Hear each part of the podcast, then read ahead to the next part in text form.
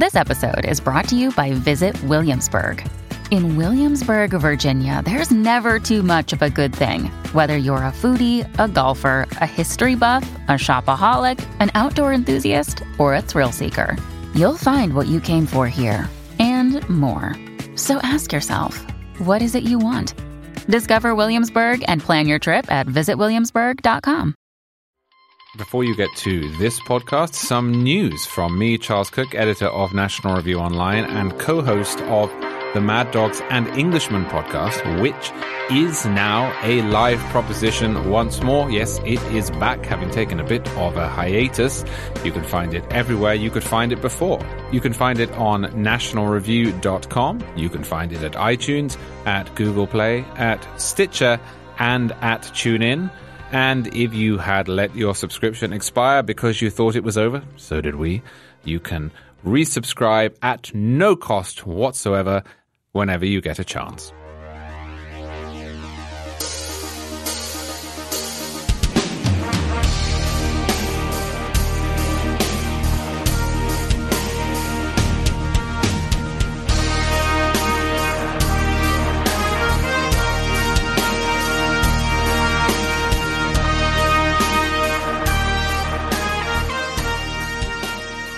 Greetings, dear listeners. This is another exciting, well, we'll see if it's exciting edition of the uh, Remnant podcast.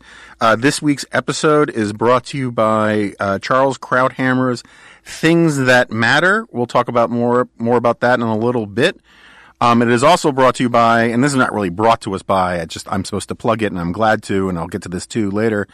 The uh, fifth annual William F. Buckley Prize Dinner, which will be in Chicago on October 18th. I'll give you more details about that.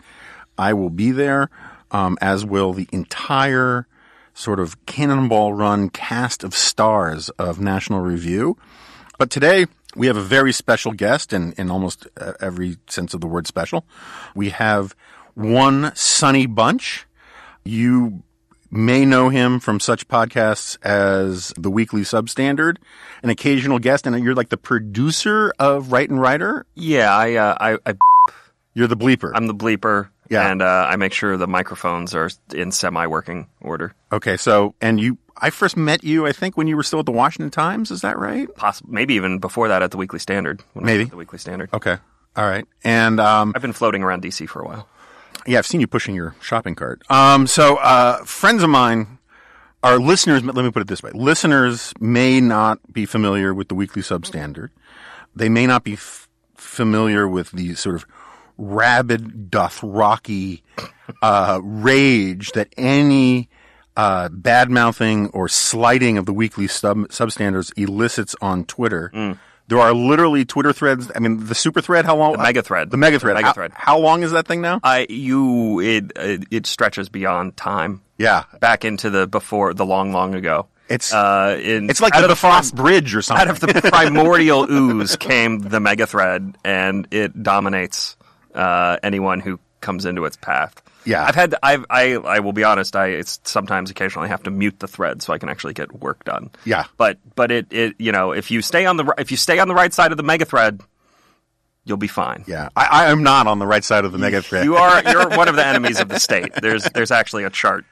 And so we're not going to get too deep into. It's not even the subculture. It's really a it's a nano culture Oof. um, of the mega thread. This is they're going to start a whole new thread just, just to attack you. Uh, but look, I am a fan. I- You were the second uh, of the three weekly substandard uh, hosts to be on my podcast. Yeah, well, I we were you know uh, JVL and I were a little bit upset when Vic came in here and did, did Gene. I know. We weren't we weren't thrilled with that, and that's why I've been I've been a little bit hesitant to you know come on myself. There's I- been some wounds. I, I understand. I thought that was one of the greatest crossover episodes of a podcast in all of human history. I mean, so, uh, but since we're on this subject, and I promise we'll get to weightier things as we move forward. Oh, I should also say that you're a columnist or contributor. I don't know what the title they give you at the Washington Post. yeah, contributor, I think. Yeah. And um, that's where you um, traffic in some of your more outrageous Star Wars revisionism, which we'll get to in a little bit. But I have a couple questions. I hope listeners will bear with me. You you bore with me last week with David Bahnsen, where we got deep into the weeds of pre-millennialism, or however you pronounce it. I can't do it, so we'll just start here. The opening of the weekly substandard is often much long. Let me put it this way: the throat clearing conversation about how was your week Yeah. is often longer than the actual substance of the weekly substandard. Okay. Okay, is I do your listeners care more about the Chinese buffet that Vic had in Greater Sherlandria than they actually do about your hot takes on movies? Well, so here's here's what what is the actual substance of the weekly substandard? That's that's the question here. We need to we need to bring it back It's one like a Zen level koan kind of thing. It's because like one it- hand it- clapping. Right. I mean, you know, in theory, we have this top. We are going to talk about you know Mission Impossible this week on the episode that goes up on Thursday. Subscribe at iTunes. But you know, what do what do people actually want? We have found, and perhaps this is why we have a smaller audience than some other uh, More selective. podcasts. a more selective, more you know, more discerning uh, group of fans. But we've we found that people actually kind of like the the interactions between us before, and uh, I mean, it's like any it's like any um, somebody I, maybe it was Rob Long I can't remember said that anybody who is good at podcasting is just doing this because they're bad at radio, right?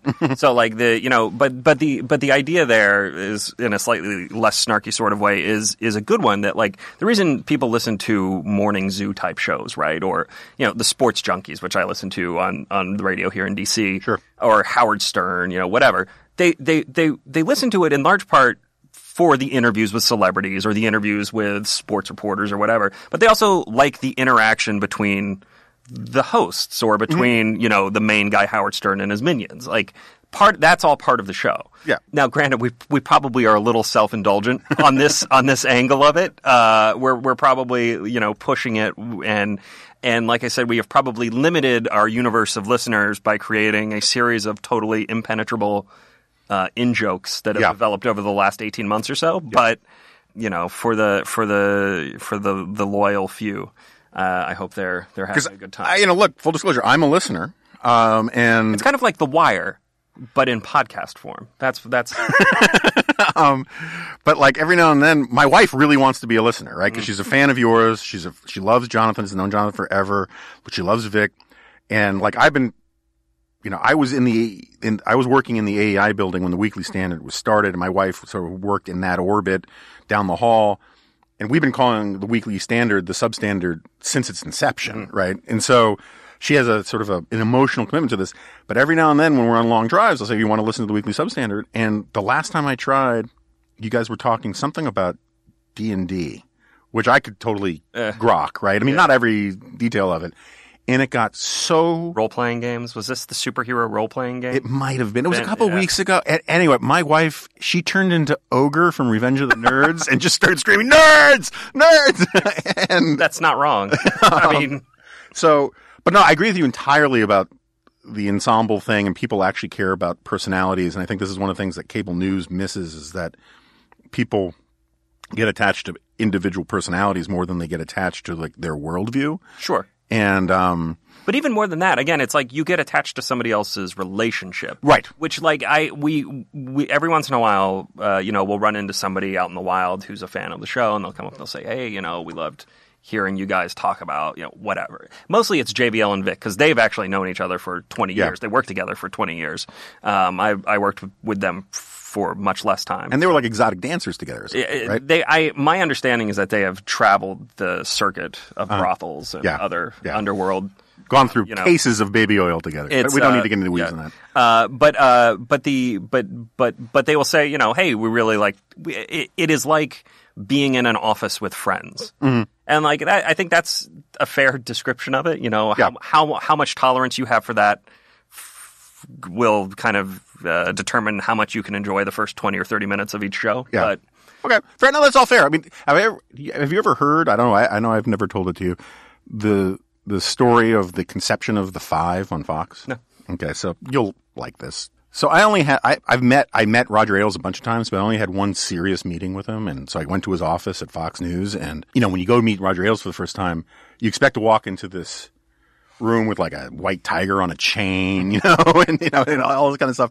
And it was a pretty humble office. And he was telling me the story of the five. And to make it short, when Beck left Fox, Roger knew that, and let's stipulate for all the people who think telling stories about Roger Ailes is problematic because he was a problematic person, stipulated.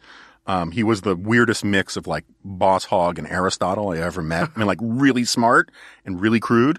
And so he told me that when they replaced Beck, they were worried whoever the, if they gave that shot that show that spot to an individual host the ratings would tank and it would ruin their career right? And it would look like oh my gosh they don't know what to do to replace Beck right? So he deliberately made the five a temporary show with just a card table and mm-hmm. five people. And ailes was hugely proud of the fact that he got his start in all this in theater. And he ca- and he always cast things with a very theatric eye. You know he's famous as a consultant where he would visit local uh, television stations, he would go to his hotel and he would turn the volume all the way down and just look at the body language of the hosts. And he, his view is if, if it wasn't worth, if you didn't want to f- watch a guy or a woman with the sound off, you didn't want to watch it with the sound on, which is very anti-enlightenment, but whatever. And so he cast this thing as a theatrical thing. And he said, so what you need is, first of all, you need the matinee idol. Right. And he says, that's Eric Bolling. You know, all the women, men want to be him, women want to sleep with him. I didn't object, but I have problems with all of these characterizations. Right. And then he said, and then you need the comedian, right? You need the funny guy. And so that was, he cast Greg Gutfeld as that, right? And then he said, you need the, the bombshell sex pot, right? And that's the leg chair, Kim Guilfoyle or whoever. And then he said, you need the nice girl, right? Sort of the Mary Ann from Gilligan's Island. And he said, you know, he said, that's why we picked Dana Perino because she's like the, uh, the nice girl at the church social that, this is a quote, I'm not making this up. She's like the nice girl from the church social who you think if you could feed her enough mash whiskey, you could have a really good time with her, but you know you'll never be able to. It's like, that was oddly specific. and then, and then, and then he said, oh, and then you need the liberal. And, and so, and again, this is a quote. He says, I picked the biggest scumbag, degenerate drug addict I could find, which was Bob Beckel. And that's how he cast the thing. And he would tell the people during, you know, the run up to it, he says, you know, look, you guys don't get, don't get too big ahead about all of this. I know the show is called the five, but um, in my mind, it's called the ten because I got replacements for all of you. and it was a very strange conversation. Yeah. So I agree with all that. You know, che- chemistry was hugely important and all the rest. Um, I just think that sometimes the chemistry goes a little weird. I mean, I dig it, but but you're speaking largely the language of my youth. Um, so let's switch gears really quickly to the Write and Writer podcast. Sure. I have a specific question. Okay. Is this Aaron Harrison fellow? Yes, Aaron Harrison. Yes. Uh, President of the Free Beacon, I think. I believe so. yeah. I can't remember Yeah. what his the, actual- the guy who writes the checks is, Sure, the is- guy who writes the checks. Okay, I don't think I've ever met him. I might have. Um, uh, I think he can be very amusing. He's a very interesting guy. Is he playing a character or is that him?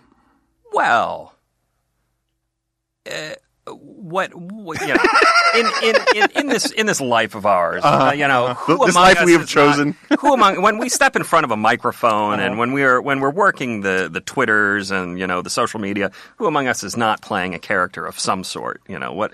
I I would say the And if my, you my, my straight answer to this, my straight answer to this is, uh, he is playing himself but cranked up to about a thirteen. Okay. So if you if you have a zero to ten, he is um, he is he is over the top. And look, he also you know the whole the the, the show is right and writer. Uh-huh. So if we have you know if using the kind of Ailes idea, if we have Matt Continetti in the squish chair, Right. we need somebody in the right writer chair, Right, right. to really kind of pull pull the whole pull the Overton window over. Yeah. No, th- that's or seven notches. That's the sense I often get is that it, it gives Matt the space to be reasonable um, about a lot of things. Yeah, I don't. I wouldn't say that we had planned it that way exactly. To, I, I I wouldn't say we planned it to make Matt look reasonable because you know Matt's a reasonable person anyway. Yeah, sure, sure, You sure, know, sure. He's a great, great thinker and one of the Not only a handsome man, but a brights of our time. Yes, yes. Um, but the but but but that is kind of how it worked out. Is that you know again the the the, the, original, the initial version of the show that we had done was much different and much more kind of free flowing. Uh-huh. But when we kind of shifted to this write and writer idea, it was like, okay, well, we need somebody to be a writer. Uh-huh. And Harrison, I wouldn't say Harrison ever says anything he doesn't actually believe. So he often really does believe that everything that Trump does is genius. Well, I, genius is a strong word, but I mean, look, if you're if you're uh, if, again, if you're trying to you know pull it over to Uh-huh. the right, Okay. He is a, he's he is a legitimate Donald Trump supporter. Sure, sure, sure, sure. I'm not saying he's lying, Yeah. but you know, but it's just there are there are times where I I will say he can't be he can't be serious. Um, so that brings me to you. oh boy. So, for listeners who don't, what, what, what, why, rather than have me grotesquely mischaracterize your position, why don't you give me the Sonny Bunch 101 position on the good versus evil of the Star Wars universe?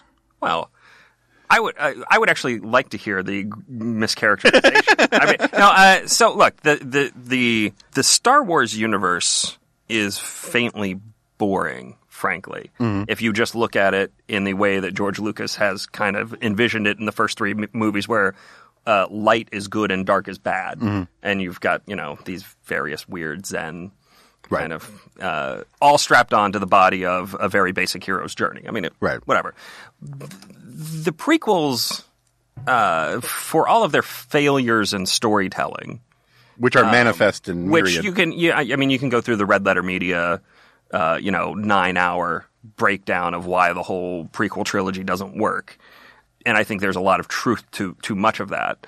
Um, but I will say, in retrospect, the one thing that the prequel does is actually kind of lay out the political universe of the Star Wars movie. I think that's right. Yeah. And once you start getting kind of into the nitty gritty, you you uh, as JVL has put it, JVL is the real progenitor of this whole thing. Um, but once you start getting into the nitty gritty of what is what is actually going on, you have a democracy that has failed, uh, is unable to protect its people or engage in trade and all of that. And the empire is maybe not, it's not a liberal democracy, certainly. It's not the ideal that we would strive for, but it is up against what is a chaotic, poorly run organization that is policed by this weirdly aristocratic, author- authoritarian Jedi order that is accountable to no one except itself. And, uh, you know, is the Empire that bad? Now, the Empire, we have, we should, we should just point out that the Empire is nowhere near as vicious in the films as, say, the First Order is. Uh-huh. Right? The First Order is clearly a you know, Right. But the but the the empire itself in the movies, you know, you just see guys out there doing their job, working on their ships, getting blown up by space terrorists, But aren't this, see, there we go. See, this Uh, getting, is, this, getting blown up by. I, I mean, I so mean, you think the well, rebellion is a terrorist organization? Well, I, uh, they are literally a terrorist Uh-huh. organization. They are out there destroying government buildings Uh-huh. with no legitimate legal authority, uh certainly. Um, but also, but but I mean, if you if you just Were look the at founding fathers terrorists? Just if you if you just if you just uh, don't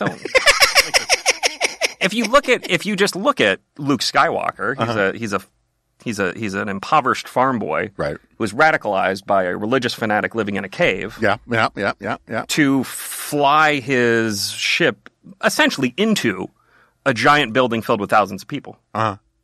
I mean, I'm not I'm not saying that that's exactly like 9/11, but it's Maybe it's not it's not that far off. maybe it inspired 9/11. Uh, possible, you know. Yeah. I don't know. Look, Yeah. I don't. I you, yeah, I would have to go through the Bin Laden records. Yeah. To yeah. see if Star Wars was amongst like the weird anime porn. Yeah, you'd have to go through a lot of porn first. no, I mean, look, it's it's it's this. You know, it is it is a way to have a bit of fun with the series. And the thing, and honestly, this is a very uh, amusing early version of owning the libs because what you what what we found when uh, every time JVL's original story, which is called "The Case for the Empire," you can Google it. yeah, no, it's a great piece. It's uh, it's very very entertaining and amusing. But every time that that would circle around on Twitter, and it would do this about once every 18 months or so, somebody would find it and be like, oh my God, the neocons love Empire. Look at this. Look at this Star Wars thing that they wrote. Left wing Twitter would lose their mind. Yeah, yeah, yeah. Just like lose their mind and be like, I can't believe anybody would take this seriously. Ah, rah. Which And- is exactly what they were doing. and so, so it, it, it would always be funny to just kind of sit there and be like, no, no, it's actually, the Empire is good. Yeah. It's unironically good. We love it. As a defender of the Austro-Hungarian Empire, I'm not opposed to the uh, and the, to some extent the British Empire. I'm not opposed to the idea that empires can be good. Yeah. so- and and I, I, I also do think that there is a, a a a legitimate unironic good to kind of examining what George Lucas was getting at, right? George Lucas has I, who knows how how you know much this is retconning in his own mind, but George Lucas has always said that uh, the the empire was supposed to represent America. Mm-hmm. That the the the empire was you know uh, a force of evil, just like America in the Vietnam War age. Now I'm really hating George Lucas. and the the the the the, the Ewoks are just uh, you know VC trying to take down the invaders of their homeland and that Mm-hmm. sort of thing. So if we want to think about that, if we want to look, if you want to if you want to make this argument, then let's talk about the Death Star destroying Alderaan. yes, well, see, that's where I want to go because I, I, really I'm- that much different than Hiroshima? yes, it was. Nah, I don't, I don't think it was. It was. Collective punishment is and genocide are bad. And I, that's that's one of these things that emerges from. I will say, look, uh, I wrote a column about it. Um, Jonathan's take about droids being slaves, I think is brilliant. Mm-hmm. Yeah, yeah. yeah. And Perfect. and I, I I I've yet to see a good argument about why he's wrong, because they're sentient. They call the people who own them their masters. They allegedly feel pain, right? And they have to follow our They orders. very explicitly feel pain. I mean, this Yeah. is this is like a whole you know punishing them. Right. Is like a subplot in several of the movies. Yeah, yeah, no, I- and I, I thought. So let me ask you this: uh, the what was the last one? The Last Jedi. What, what are we? The Well, the one where Luke dies. The last Jedi. Yeah. Yeah, yeah. So um, Episode eight. the the the female robot who tries to lead a Oh, a oh, oh, Solo. Are you thinking solo, solo, solo. Yeah, yeah, yeah, yeah.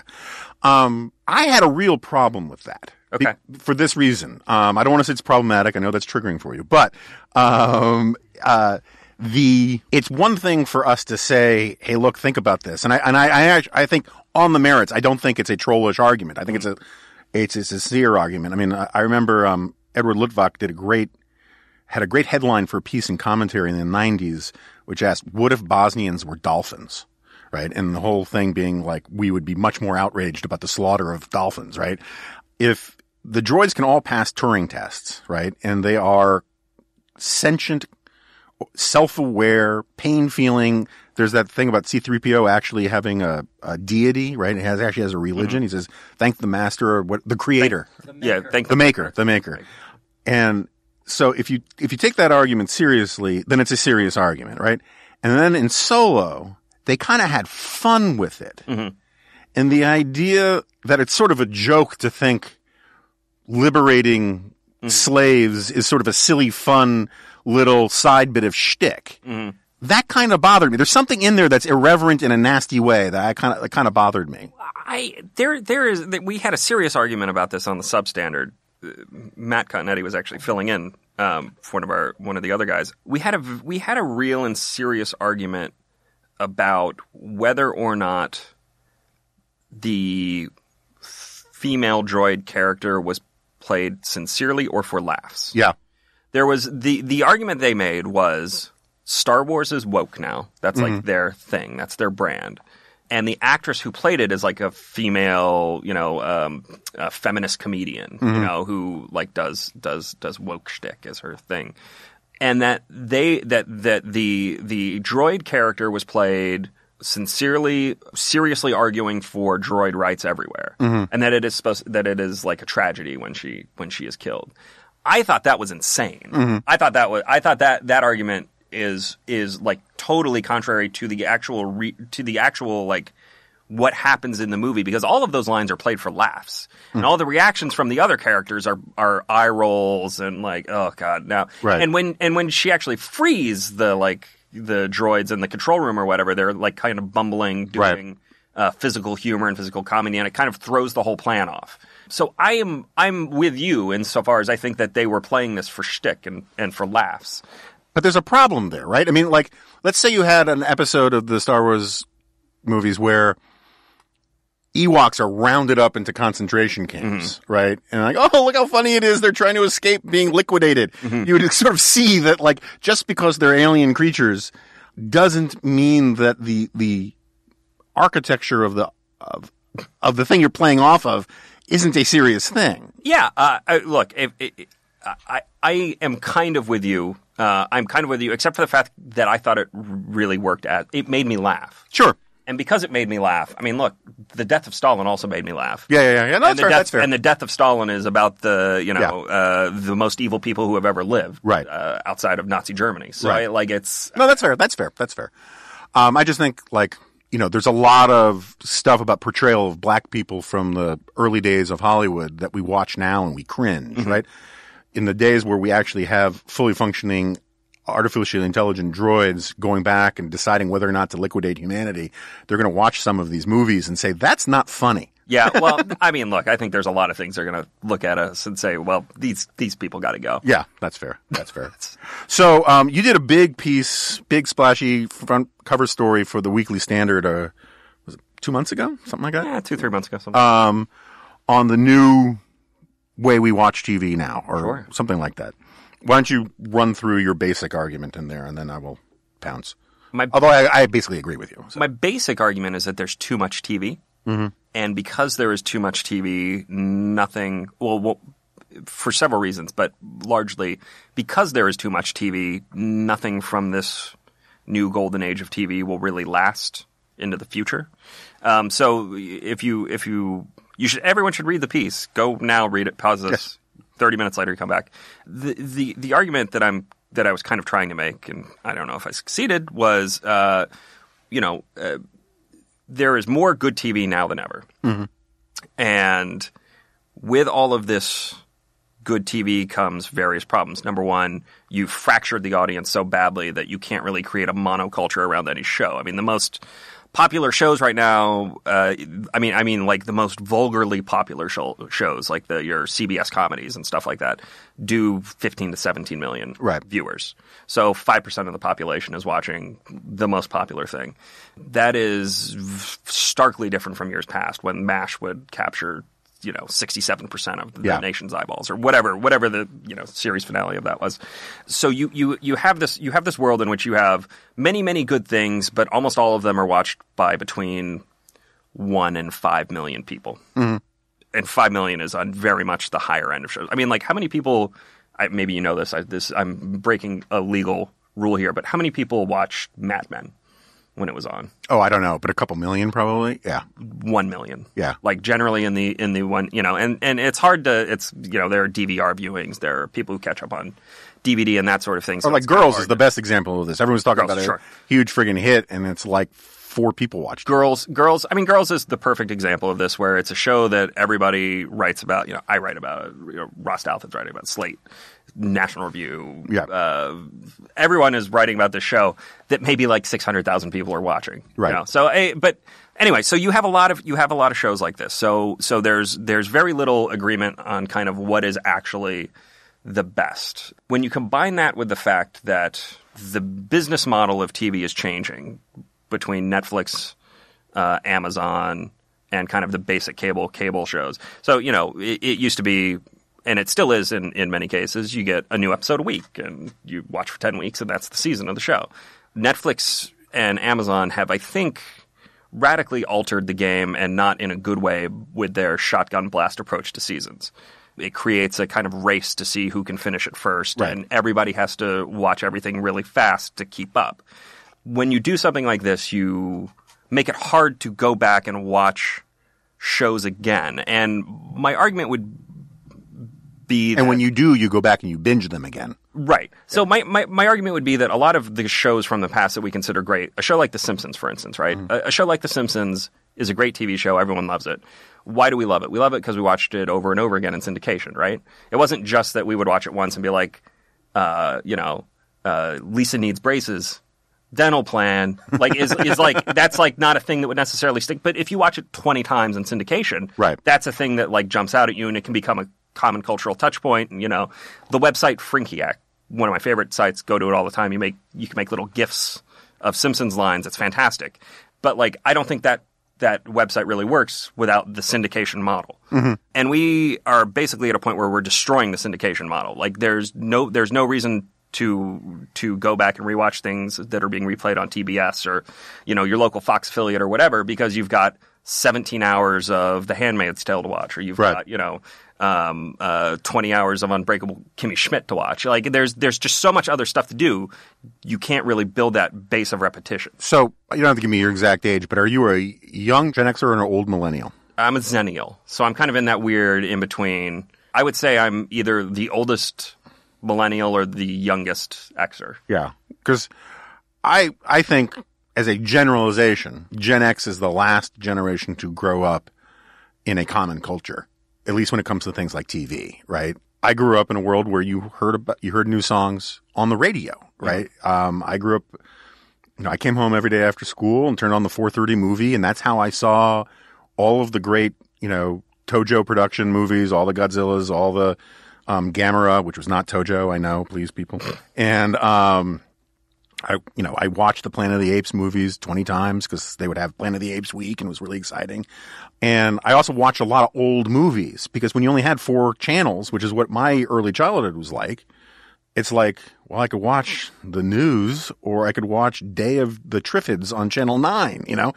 And, um, so I watched Day of the Triffids, you know, and so, you know, and I grew up watching a lot of shows in syndication that were way before my time. I Love Lucy. Sure. Twilight Zone, Outer Limits. Twilight Zone, for you know, for instance, um, uh, I Dream of Jeannie. You know, pa, uh, John Podhoretz and I, we can talk about The Odd Couple for hours because I think it was one of the greatest sitcoms of all time.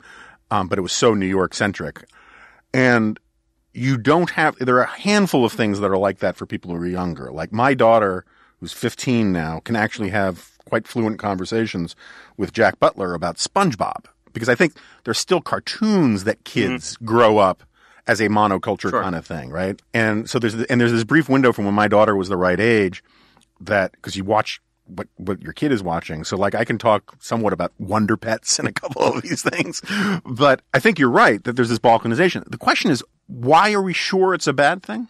Well, I this is it's a new thing. I agree. This is not necessarily a bad thing. I mean, this is kind of the the the way I conclude the piece is, you know, uh, maybe maybe streaming is kind of more of a uh, is a better definition for what we do than we know, right? Like if you look out at a river, it's not like you're like, well, this water is different than the water I saw right. the day before. It's just you have this kind of unending flow that you look at and you're like, oh, that's nice.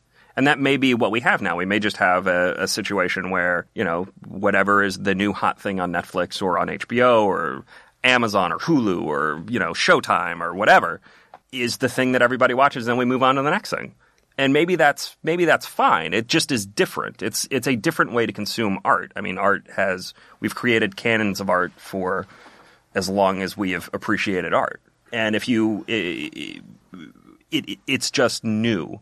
And as as someone who is skeptical of things that are new, Yes. Uh, Although, I, let, let, me let me push back on the newness thing for a second, right? So Yuval Levin and I, from different angles, have been, and he's I think he's working on a book on this, and I'll be much smarter than anything I can articulate here. Have been arguing that um, a lot of what we're seeing is actually a reversion to an older model. And I'll give you an example. The example I always use is with um, the news media, right? In the 19th century, you know, de Tocqueville writes about this. You know, newspapers were like the backbone of community. Newspapers were, ex- most of them were wildly explicitly partisan, right? And so you have the Arkansas Democrat Gazette, right? It was a Democratic Party newspaper. I remember someone telling me once about how the coverage of the Lincoln Douglas debates, um, if you read just the Republican papers, they would say Douglas was so incensed by having been crushed by the, the, the master orator Abraham Lincoln that, you know, he was left to blubbering tears, you know, as, as in his defeat. Mm-hmm. And the Democrat papers were like, 10 men had to restrain Lincoln. Such was his rage at being so bested by, you know, Douglas, right? Mm-hmm. Sure. And you sort of had to read both to balance it. That changed in the 20th century, largely with a technological change where starting with radio, or starting really with a telegram and then with radio, and then really with TV, where there was this notion of objective media emerged. And that's the thing that everybody today on the right and the left has this as this. First of all, it's kind of a BS version of what the media was like in say 1965, sure. but it is this ideal of this objective thing, right? And it's like Walter Cronkite used to end his broadcasts by saying, and that's the way it is, right? Not. That's what we think it happened, or you know, but it's this ontological, metaphysical, existential statement about the state of the universe kind of crap. And meanwhile, Europe never went that way. You go, in, you, you go to England and you got the Telegraph, which is kind of like conservative, and you got the Times, which is a Tory, and you got the Guardian, which is Bolshevik, and you go on the right through it. Doesn't mean they're bad papers, but you just know where they're coming from, right? right? And so now I think with the rise of the internet, I mean, I saw this when I founded National Review Online, the media started becoming more grounded to a community again, right? And this great parentheses, which came out of the fact that about two generations of people starting with the new, starting with World War One, but then the New Deal and then World War Two, we had, we raised a whole generation of people, um, which is one of the reasons why I think the greatest generation has many flaws, who thought it was fine to show their allegiance to big institu- big national institutions and take orders from the federal government. And that's eroding. And we're balkanizing again. Now there's a lot of the balkanizing I hate, and there's a lot of add-on, knock-on problems with it. But in the 19th century, you didn't have a monoculture, mm-hmm. right? You had, you know, uh, Red Badge of Courage would come out or, or Moby Dick or whatever it is. And it was, it's like streaming, right? You know, and, um, so the really good stuff would rise to yeah. the top. But, you know, if like shows like Breaking Bad and The Wire and The Sopranos are better understood as sort of television versions of novels. Right. So this is the obvious counter to my argument is, you know, you've always had a giant glut of entertainment, right? Like go back and read all the people who were writing when Jane Austen was writing, right? right? Thousand people you've never heard of, you know, ten thousand books you've never read, right. and will never read, and no one will ever read again. And like Jane Austen, we will have our David Simons, or you know, or more likely single shows where you have like someone who you know, The Sopranos will last. Okay, let's uh, or The Wire. Let's use The Wire because mm-hmm. everybody talks about The Wire being Dickensian and right. you know the great American novel just on TV. I mean, The The Wire is sixty hours long, mm-hmm. sixty hours long, and while it is certainly not impossible to watch The Wire, like every a lot of people have watched The Wire, I've watched The Wire, mm. you've watched The Wire, I've watched The Wire many times. Um, it is it is still a kind of daunting thing to sit down and do. I mean, what can you do in the time it takes to read? Uh, I actually one of the things I do in my piece is kind of break down all the various things you can do. You know, you could watch all of Stanley Kubrick's movies twice mm-hmm. in that period of time. You could watch, uh, but you couldn't read Moby. You could read Moby Dick in that time, right? I mean, you could read Moby Dick plus other books. I mean, yeah. you could read Moby Dick and Crime and Punishment and War and Peace in 60 hours. Maybe. I don't know. I don't, I, I don't know. I, my lips get tired. But but the but, but but but but this is my point like or you could watch one show that ran for a couple years about a dying, you know, town in in, in the Mid Atlantic. And this is not as this is not meant as a critique of The Wire, which I think is great. It's easily maybe the fifth or sixth best HBO show, uh, and and I see what you did there. But it's fourth. But it but it, but the fourth season. I mean, I, this is serious. The fourth season of The Wire is, I think, the greatest. Is in the the like top five greatest seasons of television of all time, and I think it is like a stunningly that's the emergence of Marlowe as the main. Well, it, but it's but it's it's the one that's set in the school system. Yeah, yeah, right? yeah. No, that was really so good. It, yeah. it, it, and it kind of captures a lot of the things that David Simon had been getting at in the corner and mm-hmm. uh, homicide. It, it just like captures this idea of poverty as a thing that is almost impossible to escape from if you don't have the right you know support groups around you. Um, and I, I'm very sympathetic to this argument. I think it's I think it's uh, it is a it is a masterpiece of the televisual arts. Um, but again, it's you know it, it, it, it is it is nestled within. 60 hours of entertainment and kind of can't be understood outside of that. Mm. As opposed to, say, going back to Kubrick, you know, you could watch Clockwork Orange and be like, okay, this is a Clockwork Orange, or Doctor Strangelove and be like, right, all right, this is these are things we don't need to necessarily do the whole Kubrick thing to get it. So just on a side note, you know, you, how you um said every eighteen months or so, the Star Wars, the Empire is good mm-hmm. argument triggers people. Over the years, this is more in the 2000s when it was still on the air. Every now and then, I would write that I think the show is, if not explicitly conservative, that The Wire is shockingly more conservative than people want to realize, and all these people get so furious at me and they say, you know, understand Simon's a Marxist, it's Marxist, it's blah, blah, blah. And I would always point out, I get that. But like, first of all, if you actually know anything about the history of Marxism, there was a lot of versions of Marxism that were more conservative than people realize, right? Because there's a, there's a streak of conservative, like, there's a streak of conservatism that just doesn't like modernity, doesn't like industrialization, doesn't like, you know, uh, mass culture, right? And I always remember reading in some New Yorker piece about J.R.R. Tolkien, who said that he thought that all factories should be hidden way back in some desolate era era away from where anybody could see them. That was his idea of how technology should be used, right? But anyway, um, the the what what what liberals who always think they're more radical than they really are, they look at the wire and they see this as this indictment of liberal democratic capitalism and all this kind of stuff. And to a certain extent, it is, to be sure. Um, and I'm sure that's how Simon sees it, right? But who are the targets of the this morality tale? It's the it's a city that has been run by Democrats for a century, right? Uh, you know, once Carcetti wins the primary, he says, "Well, are there even Republicans in this town?" Right? It's the union-controlled public schools, right? Um, even the the poor beleaguered dock workers are all part of one of these antiquated unions that just can't deal with modernity. Cops are all essentially a Democratic co- FDR coalition constituency. There's not a conservative in the movie in the series, right? And their indictment is a classic sort of left, serious, radical left. What do you want to call it, Marxist or not? I don't care. Um, radical left indictment of 20th century urban liberalism. And we're not, you know, conservatives are not part of that indictment per se, right? I mean, the lefties will come back and you say, well, that's because you guys underfund it and, you know, you don't give them all the money they need.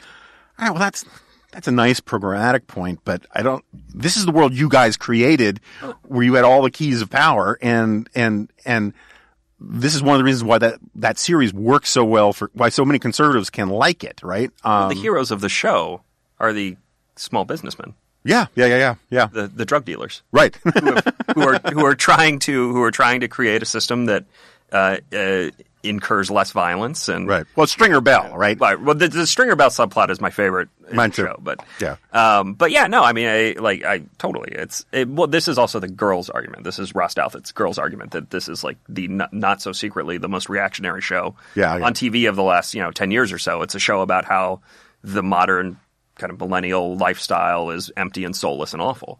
Um, Do you think the makers of girls see it that way? I don't think they see it explicitly that way, but I think Lena Dunham. I mean, Lena Dunham is a you know Democrat. Yeah.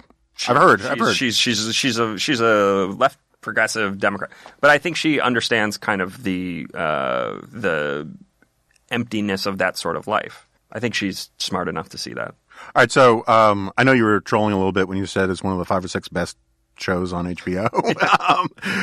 um, but can you name one or two shows you think on HBO that are better? I mean, Well, The Sopranos. is- I Sopranos, mean, yeah. Sopranos uh, is better. Deadwood, Deadwood, I think. yeah. is- I love is- Deadwood. Is better. I All right. So give me your rough, we're not going to hold you to it, but I know you've been asked to do lists all your life now. sure. Best TV series of the last 20 years. this is it's such a it's such a hard thing to talk about. One one that I really want to emphasize here because one of the reasons this, we we were, we're talking about this is because The Ringer just released a big list of the hundred best episodes of TV of all time, and that's kind of why I was recirculating my piece. And one show that they left off of it that I think everyone should at least appreciate and understand for what it did is The Shield. Um, the Shield on FX was basically the first basic cable prestige drama. Um, it it, uh, it it showed that the Sopranos model could work uh, in the basic cable setting. Without the Shield, you don't get Breaking Bad and um, and Mad Men and, and kind of all the shows that have come after that.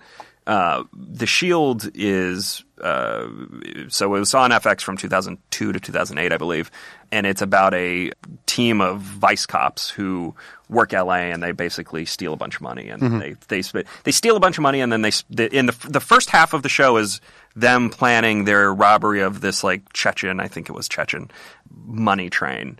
And then the last half of the show is them slowly coming apart as they try to figure out what to do with all this cash. Um, and it's Spoiler really, alert. It's really fantastic and and just just magnificent. And it's one of the only shows from this era that has just nailed the se- the the finale. It, Mm-hmm. The series the series finale of the show is one of the best. So the list was the best episodes or the best final It was the best episodes, just the best episodes. It's a very weird list. What was their number one ep- their number one episode was an episode of Lost. Ah, Jesus. It's, it was an episode of Lost, and it was uh, it it was uh, it was there was also an episode of The Jersey Shore in the top twenty. Oh, gee. It was very it was very much a list that was driven by Bill Simmons is the guy who runs The Ringer. It's Yeah. very much you could kind of see his fingerprints on here, you know, tipping the scale. Uh, so anyway, The Shield is a show that I love and has been kind of forgotten. The reason I bring up The Shield is because it wasn't on this list. Uh-huh. Of despite being uh, a great show, despite being like totally influential, it is it is now kind of largely forgotten because it's there's 88 episodes. Who has time to go watch 88 episodes Mm-hmm. Yeah, yeah, of yeah. some cop show? Yeah. even one as good as as The Shield. But also, uh, look, I'm I'm an enormous uh, fan of Deadwood. Uh, I was very excited to see that they're making a movie to kind of wrap up. I've got my fingers crossed. We'll see. Yeah. We'll see if it's. I mean, it's it's. it's I hard. rewatch Deadwood once every couple of years, the whole It's thing. It's so good. Yeah. It's a, we're I'm actually rewatching it right now with my wife, and it just is. It's it's so so good. I am a big fan of Rome. I am too. I like I Rome is Rome is you know it's not I wouldn't say it's high art Mm-hmm. exactly in the way that some of these shows are, but it it does a really good job of kind of getting at the nature of power.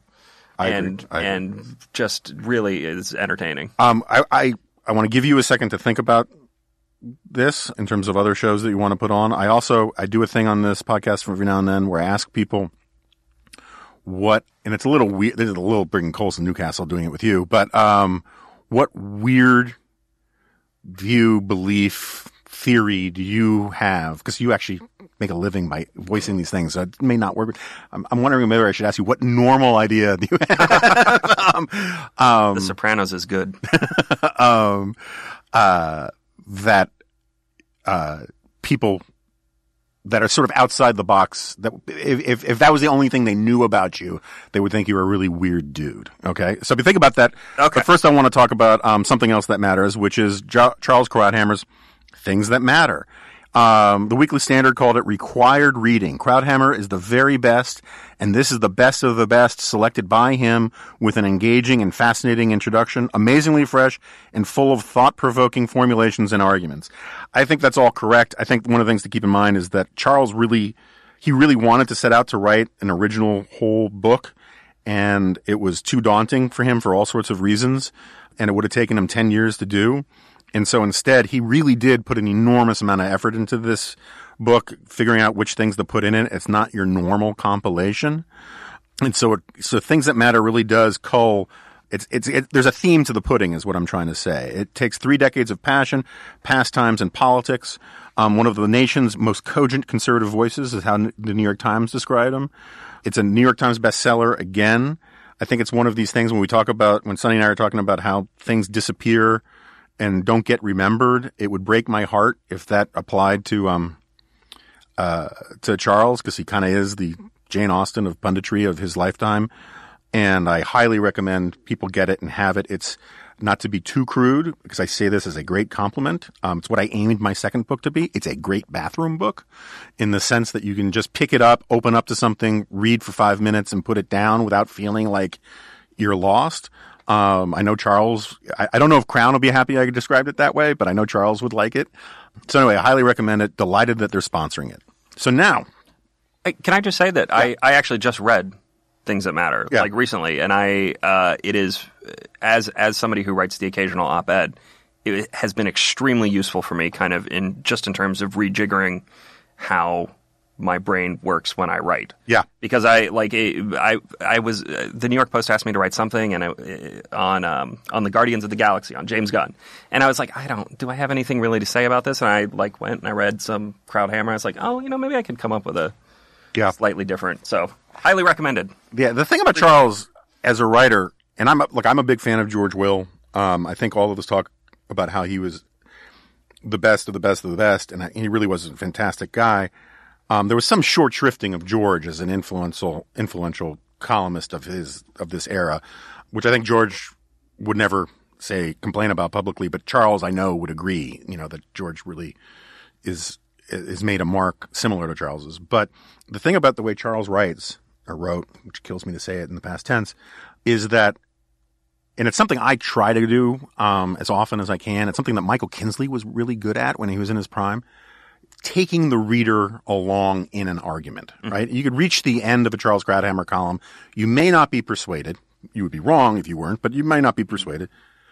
But you couldn't say, I can't figure out where this guy is coming from, right? I mean, he just, he start, it, it, it, it was fiercely reasoned from beginning to end. And, and I think that's a real gift in writing to be able to sort of make an argument and take a reader along with you. And it's something that I really try to strive. So much punditry these days is just chest beating, screaming, yelling, emoting, virtue signaling, you know, owning the libs and all that kind of stuff.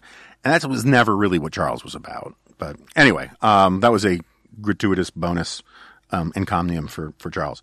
So, first, what were the what questions I wanted to ask you? I can't even remember. We were talking about great TV shows. Great TV shows. Okay, I would, so, I would also throw Breaking Bad on, on my list. I mean, Breaking Bad is yeah, so Breaking Bad, which I wrote a cover story for National Review saying was the best TV show of all time. I'm willing to defend that, but this is my problem with a lot of these lists, right? Like, I had a book contract in the 1990s to write the, a book on the 100 most influential conservatives of all time. And it was a horrible, grueling thing, which I violated all sorts of norms of both my people and my profession, and I gave back the advance mm. because I just couldn't do it while being a TV producer.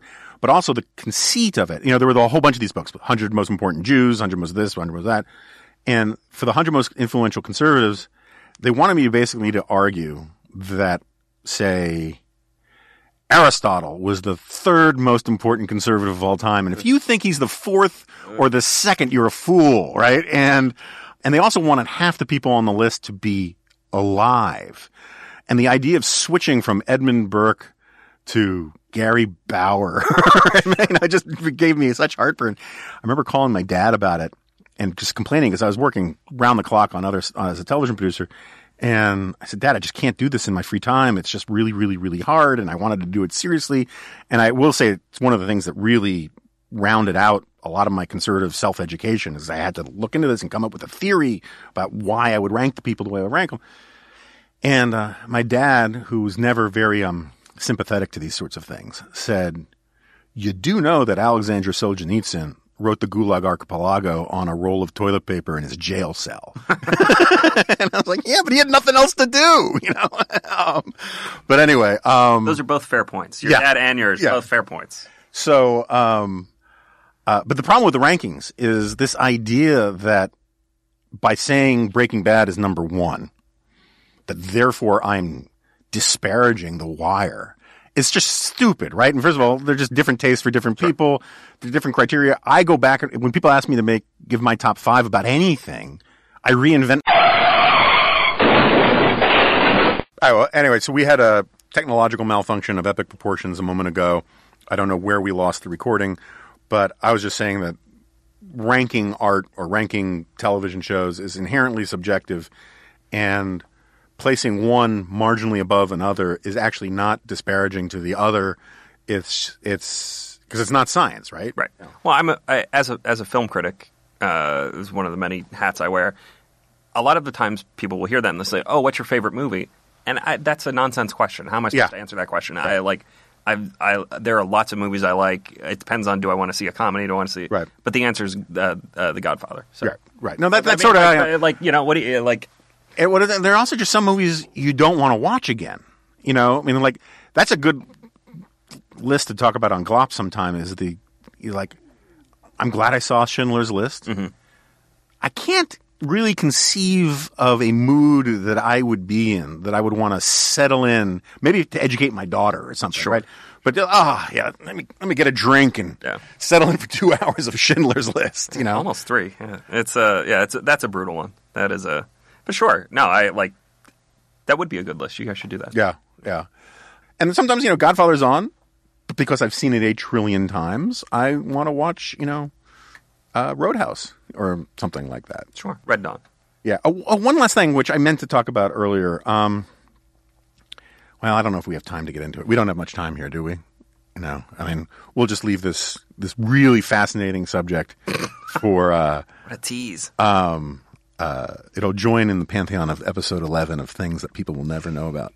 um, but um, okay, so your weird thing, like what what what thing do you think that would shock the sensibilities of people and make and if I said I know this guy who thinks mm-hmm. X, what would it that would automatically make someone think that you're just a strange dude be? That the the Zack Snyder DC movies are better than the MCU. Ah, jeez. I, and I don't mean just the Zack Snyder ones. I mean also Suicide Squad and Wonder Woman. Uh-huh. Like that whole that that group of five films is more interesting than the Marvel Cinematic Universe. Is it more interesting because of the challenge that is presented by the fact that DC characters are garbage, and so therefore they have a harder time making movies out of them? Yes, abs- uh, that is actually part of the. Re- so one of the reasons I like these movies is because it takes seriously the idea of what would happen if a god fell to Earth. If Superman actually showed up on Earth and started fighting with other Supermen, even if you know Superman says he's a good guy and whatever, how would that affect the rest of the world? And the, the answer is it would drive the rest of the world insane. I mean, the whole the whole uh, the you know, some people complain about Batman versus Superman not making sense because why would Batman fight Superman? They're good guys. And if you were the, The Frank if- Miller if you- comics were phena- if- phenomenal. Sure, sure, sure. But if you were the most powerful human on Earth, I mean, the rich, one of the richest men on the on the planet, who was also an Olympic caliber athlete, who went around his crime-ridden city beating the crap out of people in order to make it a marginally safer place, but mostly to get your rocks off. And then this guy shows up, and he's just literally knocking skyscrapers down. It would drive you nuts. Mm-hmm. You would you would find out a way to kill this person uh-huh. because he would be a terrible threat to I mean, to your sense of yourself, but also really the rest of humanity. And I think the, the, these movies, the, again, the five movies that have come out, there are varying levels of quality. I think Man of Steel is legitimately good. Wonder Woman is legitimately good. Director's cut of Batman vs Superman much better than the theatrical. Suicide Squad's a disaster. Mm-hmm. Justice League is a disaster. But like they have an idea at the heart of them, and that is something that the Marvel Cinematic Universe has totally lacked. Now, the the average quality of the MCU films much higher. I'm willing to acknowledge that basically all of those movies, with the exception of like the second Thor, mm-hmm. uh, and the second Iron Man kind of exist within a spectrum of quality that's like three to four stars. Mm-hmm. Granted, but there's not really anything at the heart of them. Okay. DCEU is much more interesting. Right, I'm going to push back on this just ever so slightly. First of all, let me just stipulate my position that the Dark Knight movies are the best comic book movies ever made. of course, Right? No one denies that. And one of the reasons why is that, you know, like my friend Ron Bailey, was writer for Reason magazine, grew up in very poor rural Virginia, and he was convinced that gypsies stole him from his affluent Upper West Side Jewish family and deposited him in the middle of Appalachia, right? Batman was stolen by gypsies from the Marvel comic universe. He is a Marvel comic universe conception that just happens to be in the DC universe. But also the just the Nolan directing, it was just they're better, right? So um, Those are also movies with an idea at the heart of them. they are for sure, for sure, and much of it inherited from Frank Miller and all that. But the but you say that the, the DC is dealing with the consequences of, of what if a superhero, uh, a god fell to Earth. I agree that's true in the Batman versus Superman thing where you have like the pundits talking about, you know, who's he accountable to, no checks, blah, blah, blah, blah, blah. And I think that's an interesting idea. But you have a lot of that. I would argue sometimes too much of that in like the Avengers series these days, where like buildings fall down, people are killed.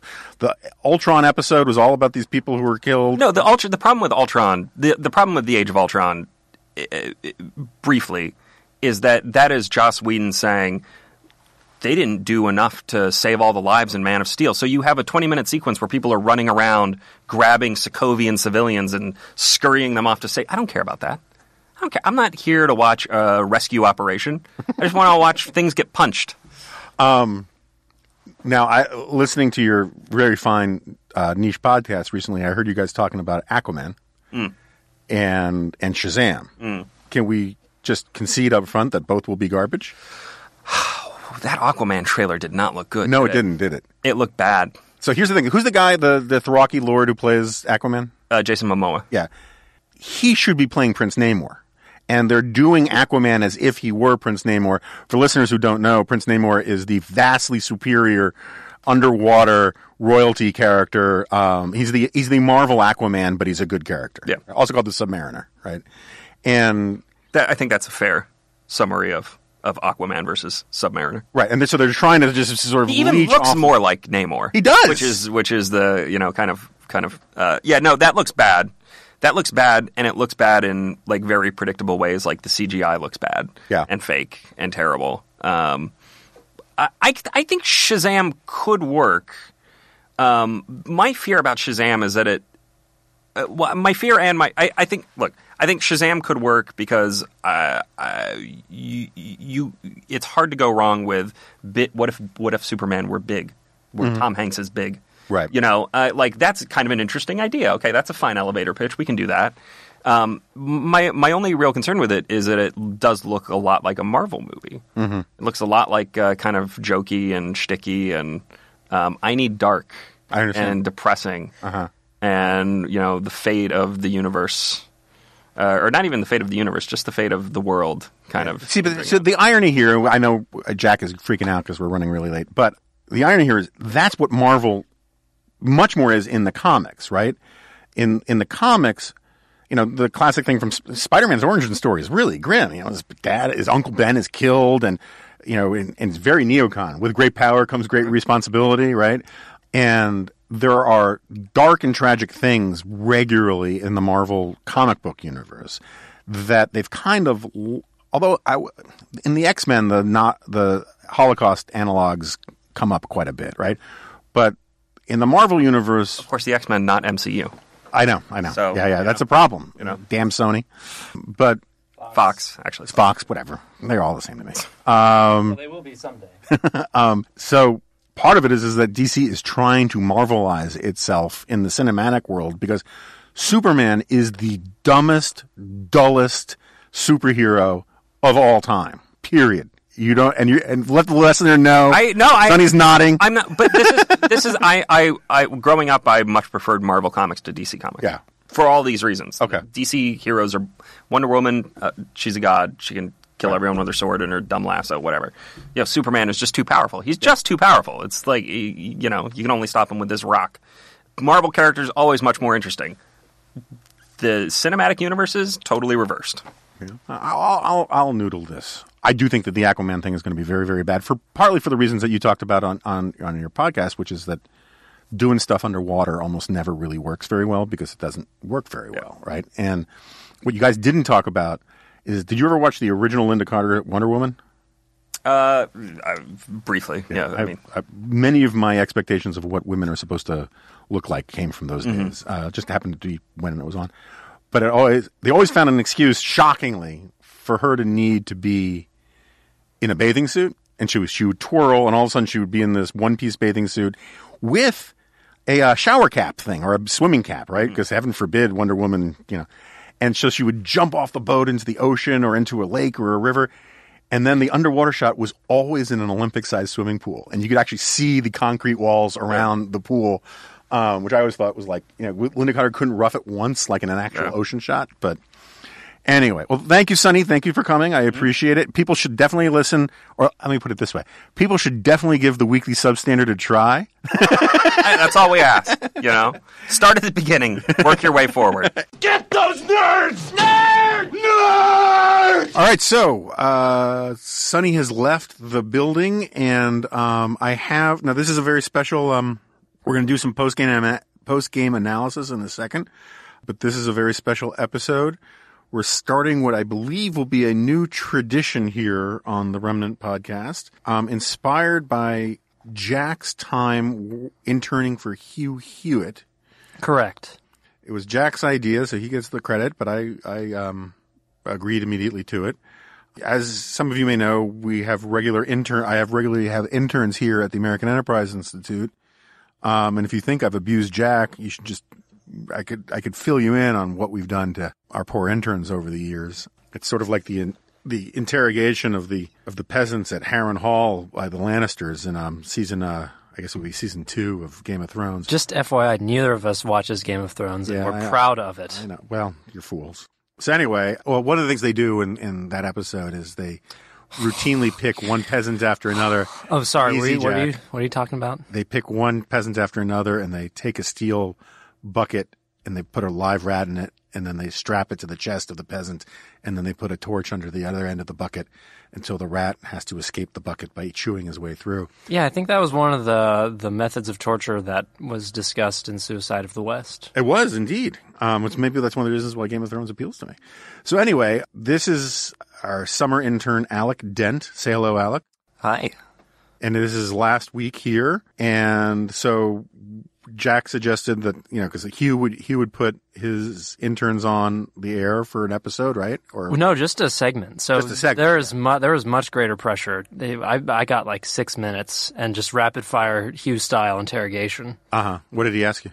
He asked me um, most important thing I learned. Uh, he also made sort of small talk based on my exit interview with him. Ended up being much later because I didn't get to do it before I left the show that summer. But then he came back to Hillsdale for an episode of his show, and I showed up looking like a hippie because I, it was my senior year of college and I had extremely long hair.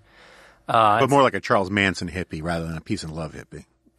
Well, you know, there's a great argument to be had over what's the difference, really. It's- Yeah. Uh, but and so yeah, he asked me in, in a typical radio format, like very rapid fire questions. So in the podcast form, pod, podcast format, it is much more relaxed.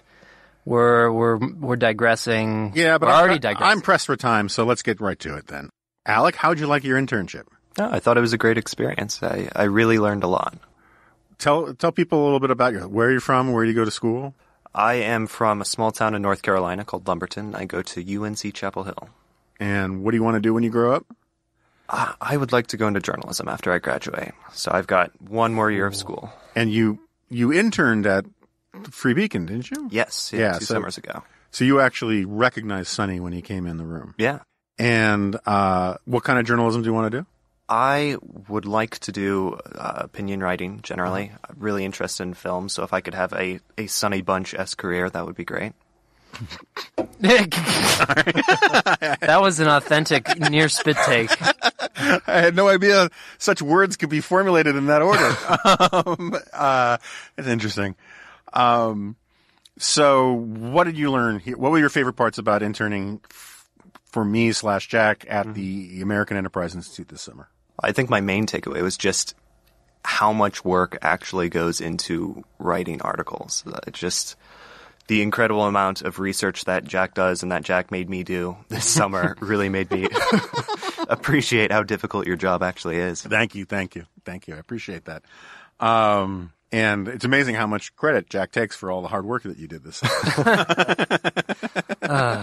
and Somehow you find a way even to use the intern against me. Yeah, well, it's not hard.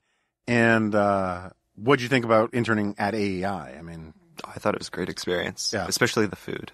yeah, the food here is very special. We can't let, well, we can't talk about that in detail because the the peasants would would would encircle the building in, in protest. Um, uh, but no, the food here is it, particularly for an intern, like to be able to eat that well for free all summer is pretty sweet. Didn't charge you anything, right? No. No, okay. Back when I interned here 25 something years ago, um, you had to pay like some nominal two or three dollars. Oh gosh. And it was, it's a huge burden.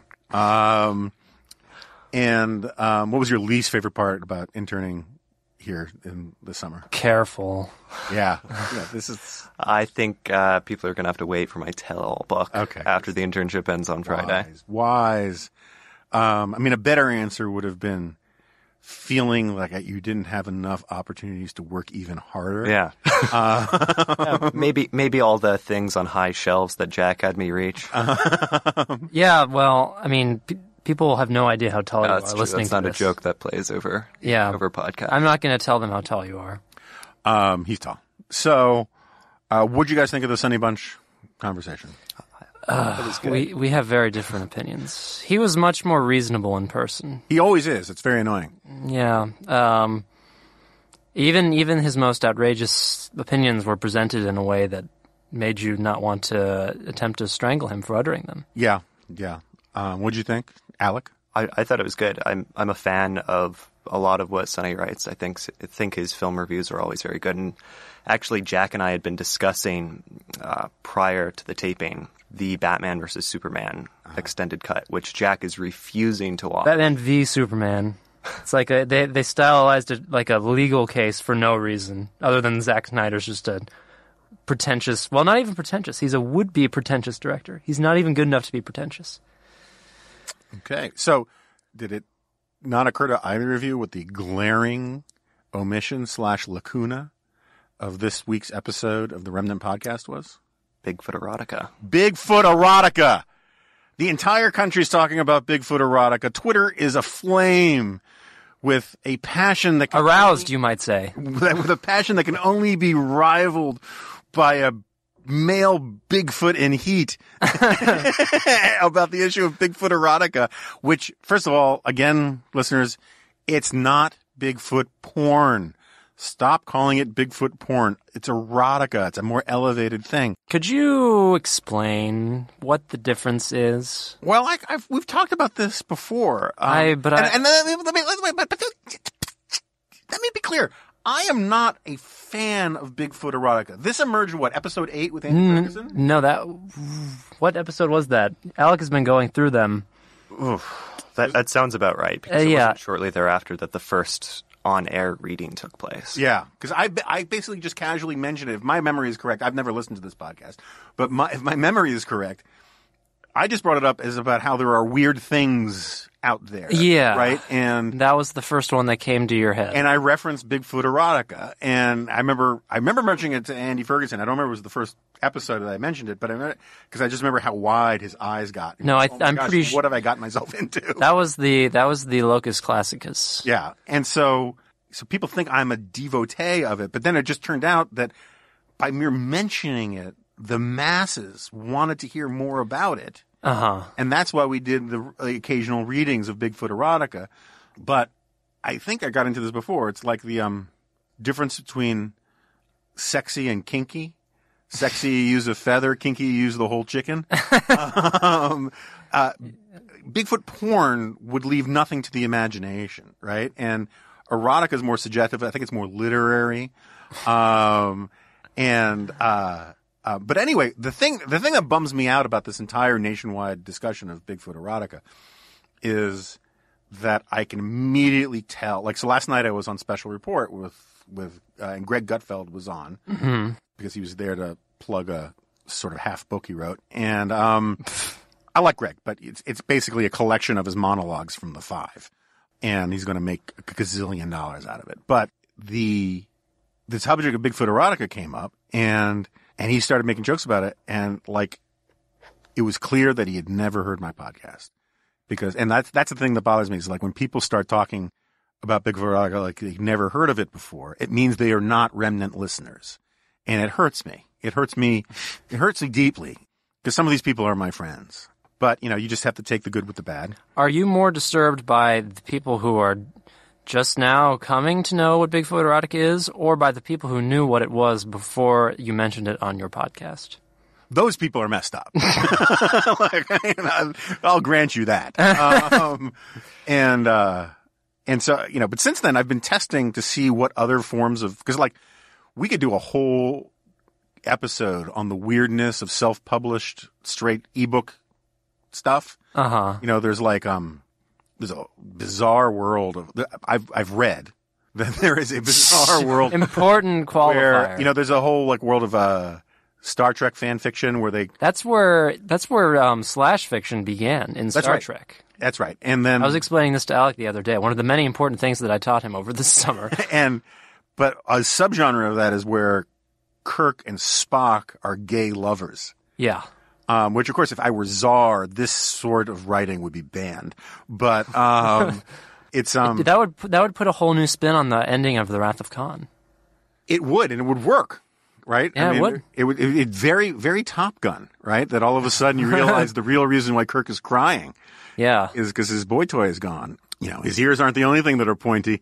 Okay. You, you, you did not have to go there. Who, which which of us was a 13 year old boy more recently? Um, Alec, but he's the one least likely to make a sex Yeah, joke. for everyone who doesn't know, Alex is sitting here um, in his bow tie, thinking, "My God, what have I gotten myself into?" I'm thinking that I'm all just summer glad long. all of this research into other types of erotica is going to take place with the next intern. there are You have- two days left. in um, there's only what I could find on on Amazon. There is only one ebook of Trump erotica so far. That um, will certainly change. I would think so, and I'm not going to do any readings of that. And um, Any more readings of that? That's right. That's right. Because we did bring it up in a previous episode. Mm-hmm. Yeah. And then there was that whole acted out thing on episode 11. But Whoa, whoa, whoa, whoa! Yeah, it's no, no, no, no, no. We can't. No, no, no. all right. So I have a, I, I have a, you're, have you been on his Youngins podcast? I have. I was in the first and third episodes. All right, so I have a question for you guys. You are you know you are now professional young people, right? Uh, Not just young people or professionals, but professional young people. You have a young person podcast, right? I yeah, I guess we do. Yeah. I mean, you're you're moonlighting as one, right? Yeah. That's right. You know. So, I tweeted, admittedly, halfway through my second martini at a restaurant in in Aspen last week, something along the lines. You can link to the original tweet. Uh, something along the lines of, if advice to young pundits, and I think I included activists, but maybe not. If your professional brand, a term I hate, is based entirely on being young, my advice is to move on is is to develop another expertise or skill or whatever it is and move beyond because being young is by definition temporary. That was the gist of it. right? Mm, well, not unless I get some, some vials of young people blood. Then I That's can true. I mean, forever. and also Johnny Depp has been young for a really long time. and Keanu Reeves. Tom Cruise. Mickey Rooney was young for a very long time as well. Um, and Tom Cruise is the same age that Jon Voight was in the original Mission Impossible movie, Oh wow. which is creepy as hell. Um, Yeah, that that was tr- so. Mark Hamill was the same age as Alec Guinness in the, f- as that Alec Guinness was in A New Hope when he was in The Force Awakens, which I believe also. It's sort of weird to think about, but it also kind of looks. Yeah, no, I mean, Mark Hamill looks like he was, you know, chewed up by a polar bear. I mean, he does not look good. um, um, he actually, he actually looks like he just got out of a methadone clinic. He's got those watery eyes and he's all sort of like, his skin looks like jerky. He looks like Slavoj Zizek. Is the weird thing. Oh, there's that. Yeah. So anyway, this tweet, which I I entirely stand by as advice, it's advice you've heard me give in one form or another or talk about one form or another a bunch of times. To me, strikes me as utterly basic and banal, right? If you're part of a boy band and you want to have a long lasting career in music, you have to sort of move from being a teeny bopper singer, right? If the same thing with if you're if if you're on the Mickey Mouse Club, you got to sort of change your look. And I came to Washington in the 1990s where Gen X was huge and all these legacy media outlets were hiring young people to be Gen X like correspondents and Gen X experts and tell us young waif from the woods tell us what what young people are thinking because we cannot understand your ways right and the smartest among them like Jonathan Karl, I'm pretty sure was a CNN's Gen X correspondent. He just wanted to be a reporter. So he worked really hard to not be a young reporter, but to be a reporter who happened to be young, right? So anyway, that's where I was coming from this. This elicited so much vitriol and bile and attacks from people. People attacking like, you know, my career, people, it's, you know, uh, going nuts as if I had used their church as a stable or something. And I, I don't understand it. So young people, explain this to me. What is so offensive of this? Well, I think a lot of them thought that you were viciously subtweeting me. No, the, I never heard that from anybody, but, and besides, I wouldn't subtweet you. I'd say that to your face. Okay. Um, Jack did use your tweet in promotion of our latest episode. that's fine. Yeah. Uh, but no, I think the real reason this is similar to the. There was a similar degree of outrage when you wrote the article about youth identity politics being the laziest form of identity politics. Which it is. but when when you say lazy, people think you mean, wow, these people aren't doing anything. Which is that definition of lazy? Like, yeah, sure, David Hogg is organizing these r- rallies and marches, going on TV a lot. You mean like it's lazy in the form of there's nothing there's like nothing less interesting or less harder to earn or achieve than simply your age. It's like, and and, and nothing that lasts. It's intellectually lazy. Yes, that's.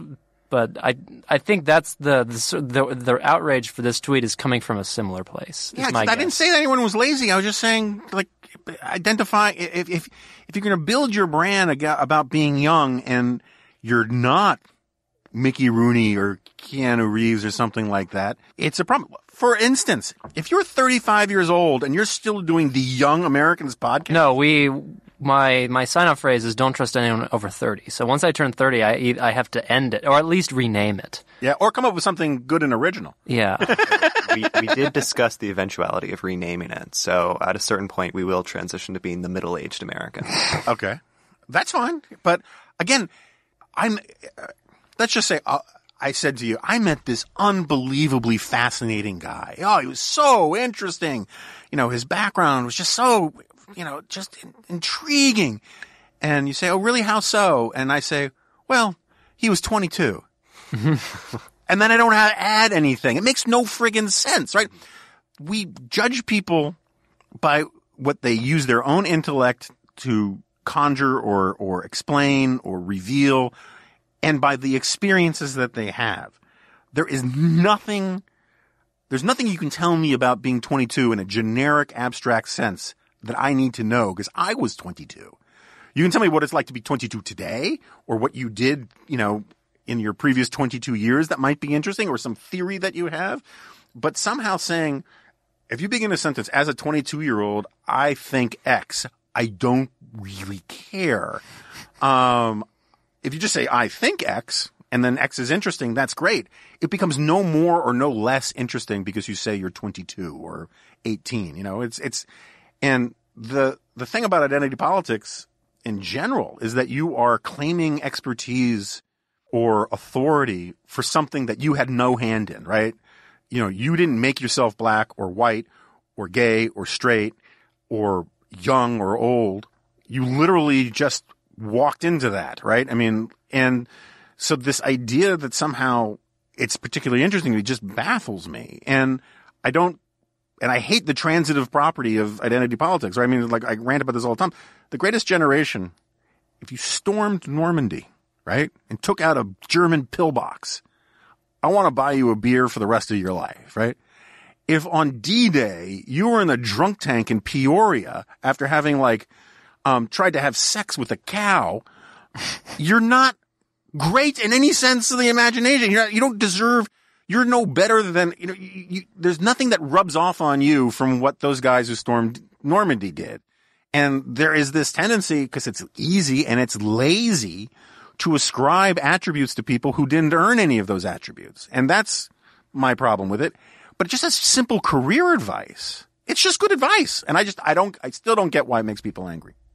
People are people. That's all I can say.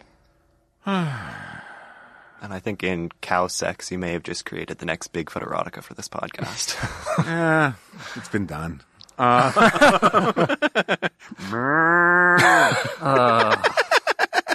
Oh, can we can we stop this now? I think All right, so um, Uh, we got Alec to say cow sex, and now I've said cow sex. yeah, you have. Um, Let's just all go around the table and say it to destigmatize it. Joan, um, no, because cow sex again is the There we go. word. It's it's bovine erotica.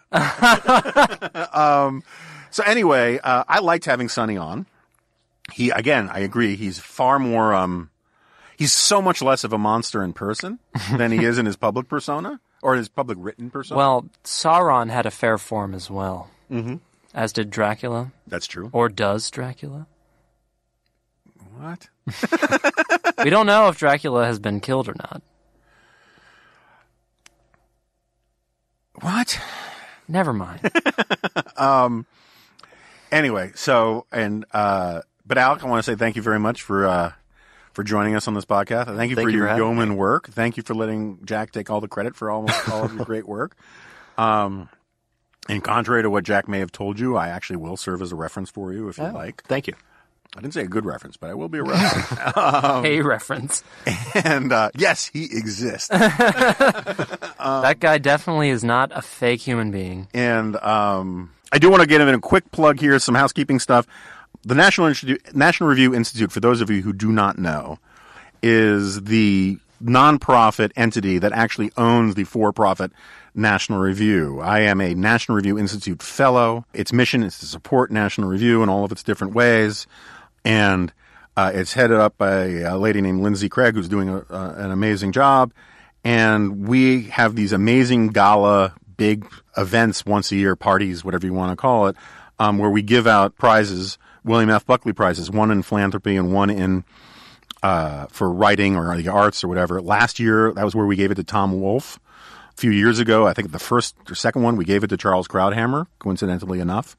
And uh, this year, we're giving it to Edwin Feulner, who for a long time was the head of the Heritage Foundation. And so uh, we're inviting you to join its host committee as a sponsor of the fifth annual William F. Buckley Prize dinner hosted in Chicago on October 18, honoring Edwin J. Feulner and Karen Buchwald Wright. For more information and to join, please visit www.nrinstitute.org slash WFB Prize 2018. The link will again also be up on the um, jonahgoldberg.com. We hope to see you this fall. Thanks. Um, and other things, uh, please, you know, uh, it'll be a long time before the Weekly Substandard or any of these other niche podcasts can catch up in terms of our reviews on iTunes. But I am dismayed that that Arthur Brooks, the outgoing president of the American Enterprise Institute, has overtaken uh, this podcast um, in its iTunes rankings, and that really cannot stand. So please review it, subscribe to it uh, wherever uh, you can, Stitcher, Google Play, iTunes. You know, I don't I, all those places. And again, if you like this episode, um, even if you are vicious weekly substandard partisans, our Twitter handle is at Jonah Remnant. Um, thanks, everybody. I don't know what's happening next week for sure, but it's going to be exciting. And until then, I'll see you next time. No, you won't. This is a podcast. There you go.